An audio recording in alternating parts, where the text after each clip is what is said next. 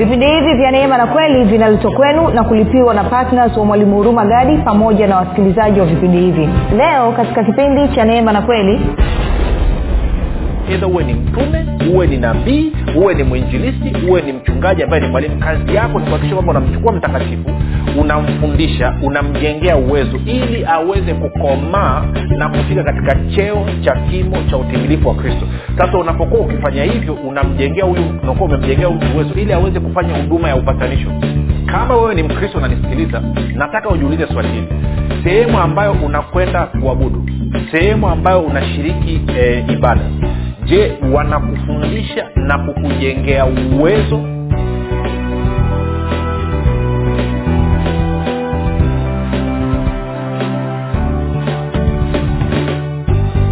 popote pale ulipo rafiki ninakukaribisha katika mafundisho ya kristo kupitia vipindi vya neema na kweli. Jina langu naitwa huruma gadi. Ninafuraha kwamba umeweza kuungana nami kwa mara nyingine tena ili kuweza kusikiliza kile ambacho bwana wetu yesu kristo ametuandalia. Kumbuka tu mafundisho ya kristo yanakuja kwako kila siku muda na wakati kama huu yakiwa na lengo la kujenga na kuimarisha imani yako woo unanisikiliza ili uweze kukua na kufika katika cheo cha kimo cha utimilifu wa kristo kwa lugha nyingine ufike mahali uweze kufikiri kama kristo uweze kuzungumza kama kristo na uweze kutenda kama kristo.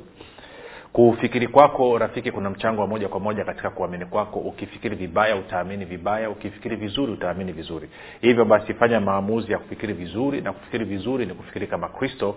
Na ili uweze kufikiri kama kristo basi huna budi kuwa mwanafunzi wa kristo na mwanafunzi wa kristo anasikiliza na kufuatilia mafundisho ya kristo kupitia vipindi vya neema na kweli Uh, leo tunaanza somo jipya eh, somo jipya ambalo linaitwa huduma ya upatanisho huduma ya upatanisho.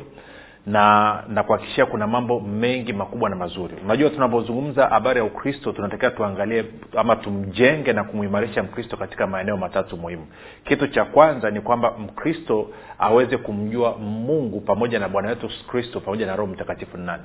Na huyo inaitwa uzima wa milele na jambo la pili mkristo aweze kujitambua yeye amekuwa nani amepata nini na anaweza kufanya nini baada ya kuzaliwa mara ya pili baada ya kristo kuja kukaa ndani mwake.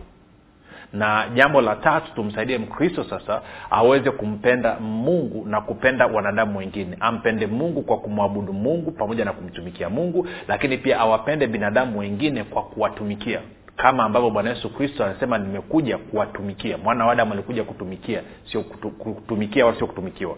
Kwa hayo mambo matatu ndio ambayo sisi kama watumishi tunatakiwa kuwalelea wakristo kwa hiyo tunavyoanza kuzungumza habari ya huduma ya upatanisho yes tutaangalia tutaendelea kupata ufunuo kuhusu mungu alivyo na upendo wake kwetu sisi pamoja na, na, na kujitambua kuendelea kujitambua tumekuwa nani lakini zaidi ya yote tutapia pata fursa ya kuangalia namna ambavyo tunatakiwa kuendelea kumwabudu kumtumikia mungu na kuwapenda kumpenda kumpenda mungu lakini pia kupenda binadamu wengine kwa kuwatumikia.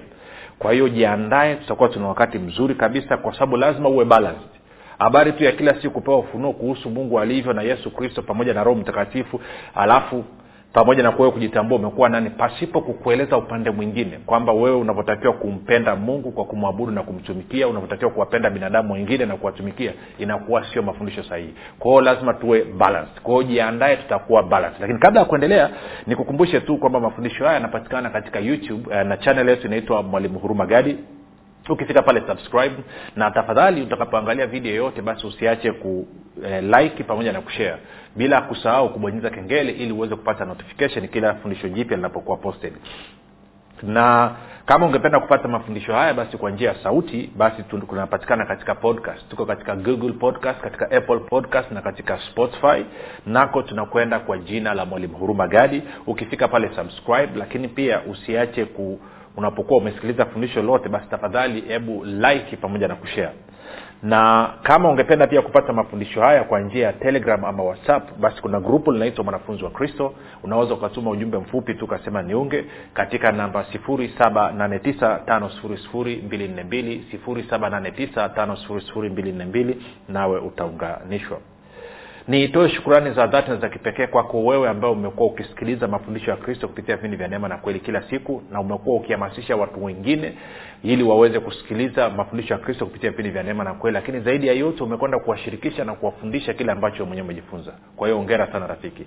Nitoe pia shukrani kwako wewe ambao umekuwa ukifanya maombi kwa ajili ya wasikilizaji wa vipindi vya neema na kweli kwa ajili ya ya ya ya ya, ya, ya kwangu mimi pamoja na timu yangu ambao tunakuandalia mafundisho ya kristo kupitia vipindi vya neema na kweli. Asante sana kwa maombi yako. Endelea na uaminifu huo. Na kushukuru mno mno mno mno. Na mwisho nitoe shukrani kwako wewe ambao umefanya maamuzi ya kuwa patna wa vipindi vya neema na kweli na kuhakikisha kwamba kweli ya kristo inasonga mbele kuhakikisha kwamba watu wanafikiwa na hii kweli na kuwekwa huru na maisha yao yanabadilika. Asante kwa kushiriki kuchangia gharama za injili kwa njia ya redio na kuhakikishia kila unachokitoa kinaleta mabadiliko katika maisha ya watu. Nami nakupa ongera sana sana sana kwa kutembea katika roho ya ukarimu kudhihirisha upendo wako kwa mungu na upendo kwa wanadamu baada ya kusema hayo basi nataka tuendelee na somo letu. Kama nilivyosema hapo awali katika utangulizi tunaanza somo jipya lenye kichwa kinachosema huduma ya upatanisho huduma ya upatanisho. Na kwa maana hiyo tutakuwa na vifungu sehemu mbili tofauti ambazo tutasimamia lakini tuanze kwanza na waefeso mlango wa nne mstari wa kumi na moja mpaka ule mstari wa kumi na nne. Waefeso mlango wa nne mstari wa kumi na moja mpaka ule wa kumi na nne. Neno linasema hivi naye alitoa wengine. Na anavyosema naye maana yake anamzungumzia yesu kristo. Kwa hiyo anasema ningeweza kuisoma hivi naye yesu kristo alitoa wengine kuwa mitume na wengine kuwa manabii na wengine kuwa wainjilisti na wengine kuwa wachungaji na walimu kwa kusudi la kuwakamilisha watakatifu hata kazi ya huduma itendeke hata mwili wa kristo ujengwe. Kumi na tatu. Hata na sisi sote tutakapofikia umoja wa imani na kumfahamu sana mwana wa mungu hata kuwa mtu mkamilifu hata kufika kwenye cheo cha kimo cha utimilifu wa kristo. Ili tusiwe tena watoto wachanga tukitupwa huku na huku na kuchukuliwa na kila upepo wa elimu kwa hila ya watu kwa ujanja tukizifuata njia za udanganyifu. Sasa kwa kuwa leo ni mwanzo wa hili somo kuna vitu kadhaa nitataka tuviweke sawa kabla ya kuanza kuangalia hiyo. Anasema kwa kusudi la kunini la, la kuwakamilisha watakatifu hata kazi ya huduma itendeke. Kwa hiyo kumbuka tunachotakiwa kuangalia hapa tunataka tuangalie swala zima la huduma ya upatanisho. Lakini ngoja tuweke turekebishe mambo kadha wa kadha. Tuanze na ule mstari wa kumi na moja. Mstari wa kumi na moja okay. Kabla kabla hatujaenda labda kumi na moja tunaweza tukarudi nyuma kidogo. Angalia eh, tuanze mstari wa saba mpaka wa kumi na moja kwanza waefeso nne saba hadi kumi na moja. Anasema lakini kila mmoja wetu alipewa neema kwa kadiri ya kipimo cha kipawa chake kristo. Kwa anasema kila mtu amepewa neema kwa kadiri ya zawadi iliyotoka kwa kristo. Hivyo husema alipopaa juu aliteka mateka akawapa wanadamu vipawa akawapa wanadamu vipawa ama akawapa wanadamu karama ama akawapa wanadamu zawadi. Tisa anasema basi neno hilo alipaa maana yake nini kama sio kusema kwamba yeye naye alishuka mpaka pande zilizo chini za nchi? Kumi. Naye aliyeshuka ndiye yeye aliyepaa juu sana kupita mbingu zote ili avijaze vitu vyote. Kwa hiyo anasema yesu kristo ama kristo alikuja maana yake ni kwamba alikwenda mpaka kuzimu. Na alivyokwenda kuzimu kama umekuwa ni msomaji wa neno utaona kwa mfano kusema kwenye matayo mlango ule wa ishiri na saba unaona kwamba bwana yesu alivyokwenda kule wakati siku anafufuka anatoka kwenye kaburi na watakatifu pia walifufuka wakatoka kwenye makaburi. Maanaake nini? Ukisoma kwenye petro pia anasema alikwenda kule kuzimu akaenda kuwahubiria injili na pamoja na wale ambao walikufa katika gharika alienda akawagonga injili kwa hiyo walioamini akatoka nao. Kwa anasema alienda mpaka pande za chini za nchi kisha alipotoka akapaa. Alivyopaa juu akapaa akaenda nao. Lakini pia anasema kwamba sasa hivi amejaza kila kitu. Dunia yote imejazwa na kristo. Kila kitu kimejazwa na kristo. Kila kiumbe kimejazwa na kristo. Ndicho ambacho anasema. Angalia ule mstari wa, wa, wa, wa, wa kumi. Anasema naye alishuka naye aliyeshuka ndiye yeye aliyepaa juu sana kupita mbingu zote ili avijaze vitu vyote. Ili avijaze vitu vyote.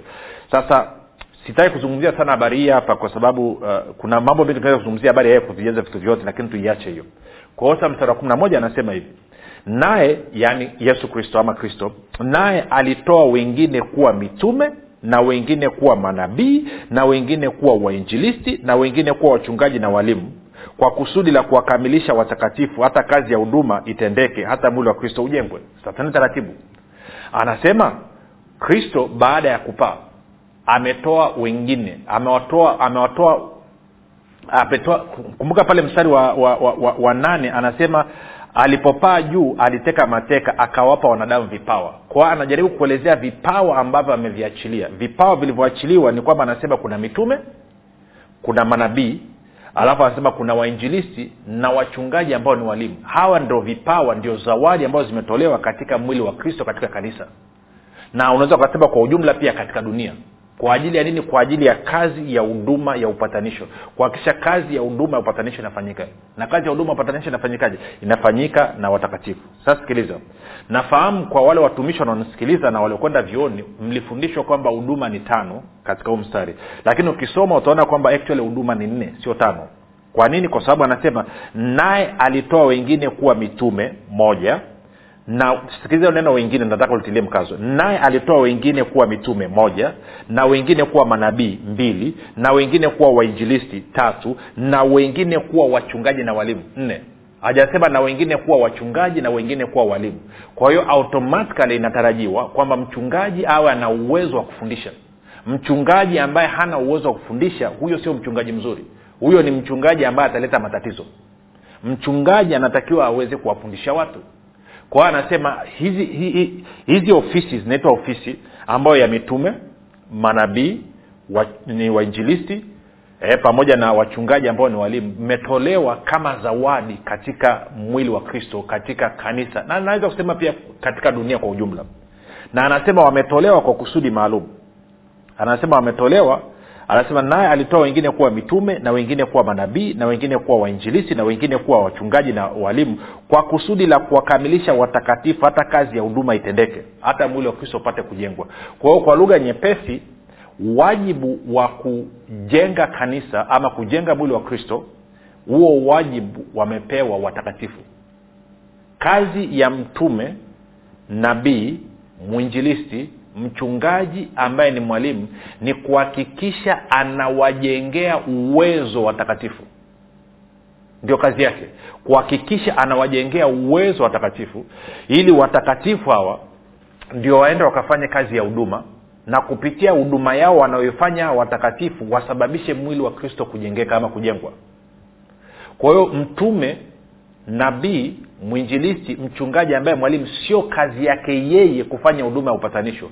Yeye atafanya huduma ya upatanisho kama mwamini mwingine kama mtakatifu mwingine. Lakini sio kwamba anatumia ofisi yake ya mtume nabii mchungaji eh, ambaye ni mwalimu ama mwinjilisti kufanya kufanya huduma ya upatanisho. No, no, no. huduma ya upatanisho kwa utaratibu wa kibibilia inatakiwa ifanywe na mtakatifu na kama mtume atataka kufanya kazi ya huduma upatanisho maanake ni kwamba atakwenda kama mtakatifu wa kawaida. Maanaake ni kwamba haendi katika ofisi ya otherwise kazi yake ilikuwa ni kuhakikisha kwamba mtakatifu anapozaliwa mara ya pili ama mtu anapokuwa amezaliwa mara ya pili amekuwa mtakatifu. Na tunapotumia neno mtakatifu mtakatifu maanaake ni kwamba mtu aliyetengwa ili awe wa mungu. Ni mtu aliyeitwa kwa jina la mungu. Kwa hiyo tunaposema kwamba mtakatifu maanake ni mtu aliyetengwa na mungu ametengwa kuwa mtu wa mungu. Kama ambavyo taifa la israeli walivyoingia agano na mungu wakawa ni watu wa mungu kwa hiyo tunavyosema watakatifu kwa lugha nyingine tungeweza kusema watu wa mungu. Tuelewane kwanza na hilo kidogo. Okay. Kama kama unielewi moja tupozi hapa kidogo. Rudi kwenye mlango wa kwanza. Tuende kwenye mlango. Maana kusikia neno mtakatifu vichwa vinaruka. Uh, angalia ule mstari wa kwanza anasema paulo waefeso moja moja paulo mtume wa kristo yesu kwa mapenzi ya mungu kwa watakatifu walioko efeso wanao mwamini kristo yesu. Sasa ngoja nikusomee kwenye bibilia ndani ya, habari njema makabayo. Ameweka vizuri sana. Anasema hivi. Anasema uh, mimi paulo mtume wa kristo yesu kwa mapenzi ya mungu nawaandikia nyinyi watu wa mungu huko efeso. Ninyi watu wa mungu. Kwa lile neno mtakatifu katika tafsiri ya suv limegeuzwa na kuwa ninyi watu wa mungu bibilia ya neno naye anatumia neno watakatifu. Kwa hiyo unaposikia neno mtakatifu mtakatifu maana yake ni mtu wa mungu. Ni mtu aliyetengwa kwa kazi maalum kwa ajili ya mungu. Ni mtu aliyeitwa kwa jina la mungu. Aliyeitwa kwa jina la mungu. Kwamba ametengwa na mungu na kwamba mungu anasema huyu ni mtu wangu. Huyo ndio mtakatifu. Na kwa hiyo unavyosema mtakatifu haina maana kwamba sasa mtakatifu ni kama vile ambavyo watu wanavyofikiria. Na wala huhitaji kusubiri mpaka mtu amekufa ndo mumwite mtakatifu maana kuna watu wengine wanasubiria mpaka umekufa miaka mia moja mia mbili mia tatu baadaye ndo wanatangaza kwamba fulani alikuwa mtakatifu. Kila mtu ambaye anamwamini yesu kristo na amezaliwa mara ya pili na analiitia jina la bwana ameitwa kwa jina la bwana huyo mtu ni mtu wa mungu na kwa maana hiyo ni mtakatifu. Sasa turudi kwenye waefeso nne pale. Tulikuwa tuko mstari wa kumi na moja mpaka kumi na mbili. Kwa anasema naye alitoa wengine kuwa mitume na wengine kuwa manabii na wengine kuwa wainjilisi na wengine kuwa wachungaji na walimu kwa kusudi la kuwakamilisha watakatifu hata kazi ya huduma itendeke hata mwili wa kristo ujengwe. Kwa kama alivyokueleza hapo awali kwamba hawa mitume manabii wainjilisti wachungaji ambao ni walimu walitakiwa wawajengee uwezo wa watakatifu. Kwa ukiona unaenda kwenye kanisa ama kwenye kusanyiko la wakristo ambako ukakuta kwamba kiongozi huyo edha awe ni mchungaji awe, awe ambaye ni mwalimu ama awe ni mtume ama awe nabii ama awe mwinjilisi ukakuta kwamba badala ya kujengea watu uwezo ili waweze kuwa wakamilifu anaangaika kusababisha watu wamwangalie yeye na wamtegemee yeye. Maana yake ni kwamba jua huyo mtu hatendi huduma sawasawa na utaratibu wa agano jipya anavyosema ntarudia tena kwamba kwenye kanisa lolote ama kusanyiko lolote la wanaojiita wakristo ukikuta kiongozi wa mahali pale hawajengei watu uwezo ili waende kufanya huduma ili wakasababishe mwili wa kristo kujengwa na badala yake anawasababisha wale watu wao wanamwangalia yeye na kumtegemea yeye huyo mtu hafanyi kazi ya mungu sawasawa ama katika mtizamo wa, mtizamo wa gano jipya. Kwa mfano kuna manabii wapo sasa sijui kama tanzania wapo lakini naangalia nikiangalia kwenye televishen huko nje nawaona. Nabii ambayo kazi yao siku ya jumapili labda kwenye ibada yes watu wanakuja pale ili wakatolewe unabii ili watu wakaombewe ili watu waka, ino, wakafunguliwe watu wakaponywe ambayo yote ni kazi njema. Yote ni kazi njema. Lakini nabii hawajengee hawa watu uwezo ili hata baada ya huyo mtu kupona ama huyo mtu kufunguliwa aweze kujitegemea mwenyewe. Wanawatengenezea mazingira kiasi kwamba hawa watu inabidi wao wanarudi tena na tena. Kwa hiyo anaambia kwamba leo mmeona kilichofanyika jumapili ijayo usikose. Jumapili ijayo itakuwa special sana. Jumapili ijayo tutakuwa tunafyagia magonjwa. Kwao kila mtu anunue ufyagio aje na ufyagio tufyagie magonjwa. Ama jumapili ijayo tutakuwa tuna sijui tunaosha magonjwa na nini. Kwao tunauza sabuni maalum. Kwao akisha umenunua hiyo sabuni alafu umeku, si, ni, ni michezo yetu kwa kiingereza tunaita ni gimmicks. Ni michezo ambayo sio sahihi katika agano jipya. Ambayo ndio maana anasema angalia ule mstari wa, twende wa, wa kumi na mbili mpaka wa kumi na nne. Anasema kwa kusudi la kuwakamilisha watakatifu hata kazi ya huduma itendeke hata mwili wa kristo ujengwe hata na sisi sote tutakapofikia umoja wa imani na kuwa na ufahamu kama wa mwana wa mungu hata kuwa mtu mkamilifu hata kufika kwenye cheo cha kimo cha utimilifu wa kristo ili tusiwe tena watoto wachanga tukitupwa huku na huku na kuchukuliwa na kila upepo wa elimu kwa hila ya watu kwa ujanja tukizifuata njia za udanganyifu.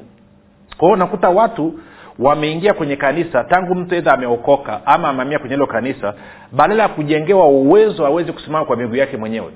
Anageuzwa kuwa tegemezi kwa maana anaanze kumtegemea mchungaji ama aanze kumtegemea nabii ama aanze kumtegemea mtume. Na hii sio sahihi sasa najua watumishi wengi wakisikia wanataka kunitupia mawe.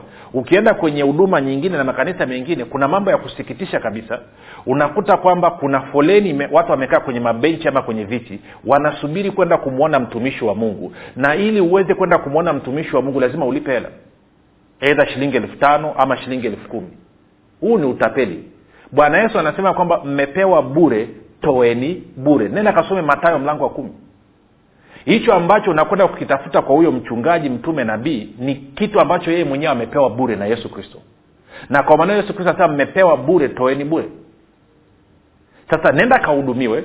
Baada ya kuhudumiwa kama umefurahi katika moyo wako na kama wewe ni mkristo kweli uliojaa upendo utatoa shukrani kwa mungu wako sema mchungaji ama mtumishi ama mtume nakushukuru sana tuzo langu limeisha naomba nitoe sadaka yangu. Utatoa sadaka lakini sio uwekewe sharti kwanza kwamba bila elfu kumi humwoni mtumishi.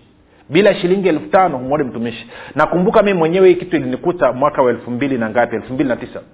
Nimeenda kwenye kanisa moja dar es salaam ambao mtumishi mwenyewe ni maarufu sana kwenye televishen wakati tumekwenda tukaambiwa kwamba sasa watu waje na sadaka zao alafu mkipita mkia kwenye chombo mnamkamata mkono.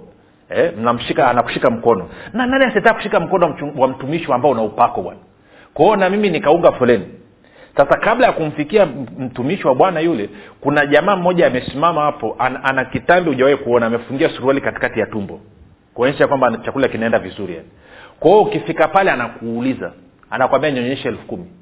Mi sikuwa najua kwamba kumshika mkono nani mtumishi mpaka una elfu kumi. Na nilikuwa na shilingi elfu mbili sijui elfu tatu mkononi. Alafu elfu kumi nilikuwa ninayo mfuko mwingine ambao ndio bajeti yangu ya wiki kwa ili nisi, nisiumbuke mbele ya watu ikabidi nichukue ile ile elfu mbili elfu tatu yangu sio elfu mbili nirudishe mfukoni nichukue ile elfu kumi nikatoe. Kwa hiyo nikaondoka pale nimesikitika kwelikweli kwamba inamaana si mkono wa mtumishi ili niweze kuushika nahitaji kulipa shilingi elfu kumi. Na ndio maana kwa wale watu ambao wananifahamu mimi haijalishi wewe una hali gani ya, ya kiuchumi ya kimaisha ya kinini. Ukitaka kuniona kama nina nafasi tutakaa tutazungumza wala hulipi hela yoyote. Ukitaka kuhudumiwa na wengine wanafahamu hata nikisha kuhudumia huwa sitaki kuchukua hela yako pia. Nakwambia nenda. Mpaka nikufundishe uwe na ufahamu sahihi kuhusu matoleo ndo nitaweza kupokea kile ambacho unataka kutoa.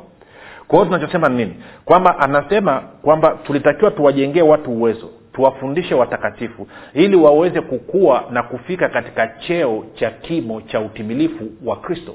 Ili nini? Ili wasiwe mateka wa mafundisho mabaya. Ili wasiwe mateka wa kufikiri vibaya. Kwa hiyo hilo hilo ndo kusudio la mungu. Na kwa maana hiyo basi mtume e, nabii e, mwinjilisti na mchungaji ambaye ni mwalimu mwisho wa siku atakaposimama mbele ya kristo atapimwa. Atauliza wangapi uliwafanya waweze kukua na kufika katika cheo cha kimo cha utimilifu wa kristo? Hivyo ndivyo ambao watu watapimwa. Sikiliza sikiliza mtume paulo anavyosema katika katika wakolosai. Wakolosai mlango wa kwanza alafu nitasoma mstari ule wa, wa ishiri saba mpaka mpaka wa ishirina mpaka wa ishirina nane. Wakolosai mlango wa kwanza mstari wa ishirina saba mpaka ule wa ishirina tisa. Kwenye bibilia habari njema naomba niisome kwa sababu imekaa vizuri. Anasema hivi mungu ametaka kuwajulisha hao yaani watu wa mataifa jinsi siri hiyo ilivyo kuu na utukufu ambayo ina ene, imeenea kwa watu wa mataifa. Nayo ndiyo hii kristo yuko ndani yenu na jambo hilo lamaanisha kwamba nyinyi mtaushiriki utukufu wa mungu. Ishiri nane. Kwa sababu hiyo tunamhubiri kristo kwa watu wote tunawaonya na kuwafundisha wote kwa hekima yote ili ili sikiliza hapo rafiki ili tuweze kumleta kila mmoja mbele za mungu akiwa amekomaa katika kuungana na kristo akiwa amekomaa akiwa amekuwa mtu mzima akiwa amekomaa amekuwa mtu mzima. Kwa hiyo paulo anasema hiyo ndio kazi ambayo edha uwe ni mtume uwe ni nabii uwe ni mwinjilisti uwe ni mchungaji ambaye ni mwalimu. Kazi yako ni kuhakikisha kwamba unamchukua mtakatifu unamfundisha unamjengea uwezo ili aweze kukomaa na kufika katika cheo cha kimo cha utimilifu wa kristo. Sasa unapokuwa ukifanya hivyo unamjengea huyu unakuwa umemjengea huyu mtu uwezo ili aweze kufanya huduma ya upatanisho sasa leo hatutaanza kuzungumza huduma ya labda tutaanza kesho. Lakini nataka ulielewe hilo. Kwa hiyo hiyo ndio kazi. Kwa hiyo sasa na, kwa nini nazungumza? Nazungumza ile kwa sababu hii. Kama wewe ni mkristo unanisikiliza nataka ujiulize swali hili. Sehemu ambayo unakwenda kuabudu sehemu ambayo unashiriki e, ibada je wanakufundisha na kukujengea uwezo? Je wanakukamilisha kama mtakatifu na kukujengea uwezo ili ukuwe na kufika katika cheo cha kimo cha utimilifu wa kristo je wanakujengea uwezo wa kwenda kufanya huduma ya upatanisho? Je wanakujengea uwezo wa wewe kushiriki katika kuujenga mwili wa kristo? Na kama wanafanya hivyo je wewe umechukua hatua gani? Maanake tuna makundi mawili hapa. Kuna kundi moja la watakatifu hawafundishwi hivyo na bado wanaendelea kukaa hapo na una kundi lingine la watakatifu wanafundishwa hivyo lakini hawaendi kufanya kazi ya huduma ya upatanisho. Na hao ambao wanataka kuzungumza nao. Kwa hiyo wako tu kwao kama uko kwenye kwenye kanisa ama kwenye huduma ambayo haikujengei uwezo wawee kwenda kufanya kazi ya huduma na kwenda kuujenga mwili wa kristo then na, wewe kukua na kufika katika cheo cha kimo wa kristo ina maana kwamba hiyo huduma hilo kanisa sio sahihi lakini wakati huo huo kama umekaa katika kanisa na huduma ambayo inakujengea uwezo kukamilisha kama mtakatifu ili uweze kufanya kazi ya huduma na kushiriki katika kuujenga mwili wa kristo na haufanyi haufanyi hiyo kazi wewe haufai kuwa katika hilo kanisa. Kwa anasema nasema kwa mwalimu niende wapi? Chagua edha uende makaburini ama urudi mtaani. You are useless. Kwa nini? Kwa sababu anaweza sema chumvi ikishindwa kufanya kazi yake itachiwa nini inasema haifai tena inabidi itupwe nje ikanyagwe kanyagwe kwao na wewe ambaye uko katika kanisa katika mwili wa kristo alafu ushiriki katika kuujenga mwili wa kristo wewe ni hopeless wewe ni useless wewe ni chumvi isiyokuwa na maana yote takiwa utupwe jalalani. Nasema kwani mwongea maneno makali namna hiyo? Sio mimi ni bwana yesu anaongea. Kwa hiyo sasa inawezekana unanisikiliza unasema du hii inakuwaje? Kwao nachotaka kusema ni hicho kwamba nataka ujipima unanisikiliza. Na je huko kundi lipi? Kwenye huduma na kanisa ambayo wanakujengea uwezo ili uende ukafanye kazi ya huduma na kushiriki kujenga mwili wa kristo. Na kwa maana hiyo unafanya hiyo kazi. Ama huko katika kanisa na huduma ambayo hawakujengei uwezo ili uweze kwenda kufanya kazi ya huduma na kujenga mwili wa kristo. Kama kwenye huduma namna hiyo unatakiwa ujipime. Kwa sababu na wewe mwisho wa siku utakaposimama mbele ya kristo atakuuliza ulishiriki kwa kiasi gani katika kufanya huduma ya upatanisho?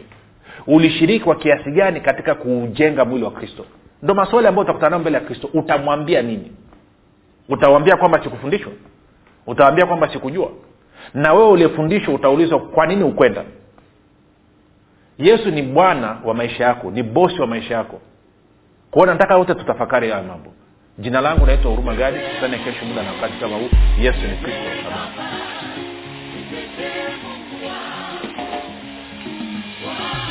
hii ni habari njema kwa wakazi wa arusha kilimanjaro na manyara.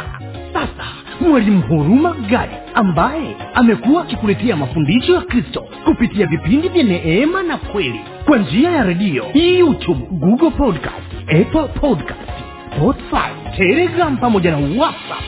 Anapenda kukujulisha kuwa sasa unaweza kushiriki ibada iliyojaa nguvu ya roho mtakatifu na kweli ya kristo. Ibada hizi zitafanyika katika ukumbi wa baoba uzima house uliopo tengeru jijini arusha. Kumbuka ibada hizi zitafanyika siku ya jumapili kuanzia saa tatu kamili za asubuhi hadi saa saba kamili za mchana ambapo utafunuliwa kweli ya kristo katika nguvu za roho mtakatifu. Wagonjwa watahudumiwa na kupokea uponyaji. Wenye vifungo watafunguliwa na kuwekwa huru. Na kwa siku za jumatano ni ibada ya ushirika mtakatifu pamoja na maombezi itakayoanza saa kumi na dakika thelathini za jioni hadi saa kumi na mbili na dakika thelathini za jioni. Ili kushiriki ibada hizi fika katika ukumbi wa baoba mzima hausi uliopo chama tengeru au kwa mawasiliano zaidi piga simu nambari sifuri saba sitini na nne mia tano mia mbili arobaini na mbili au sifuri saba nane tisa mia tano mia mbili arobaini na mbili au sifuri sita saba tatu mia tano mia mbili arobaini na mbili. Kumbuka ni kweli unayoijua ndiyo itakayokuweka huru,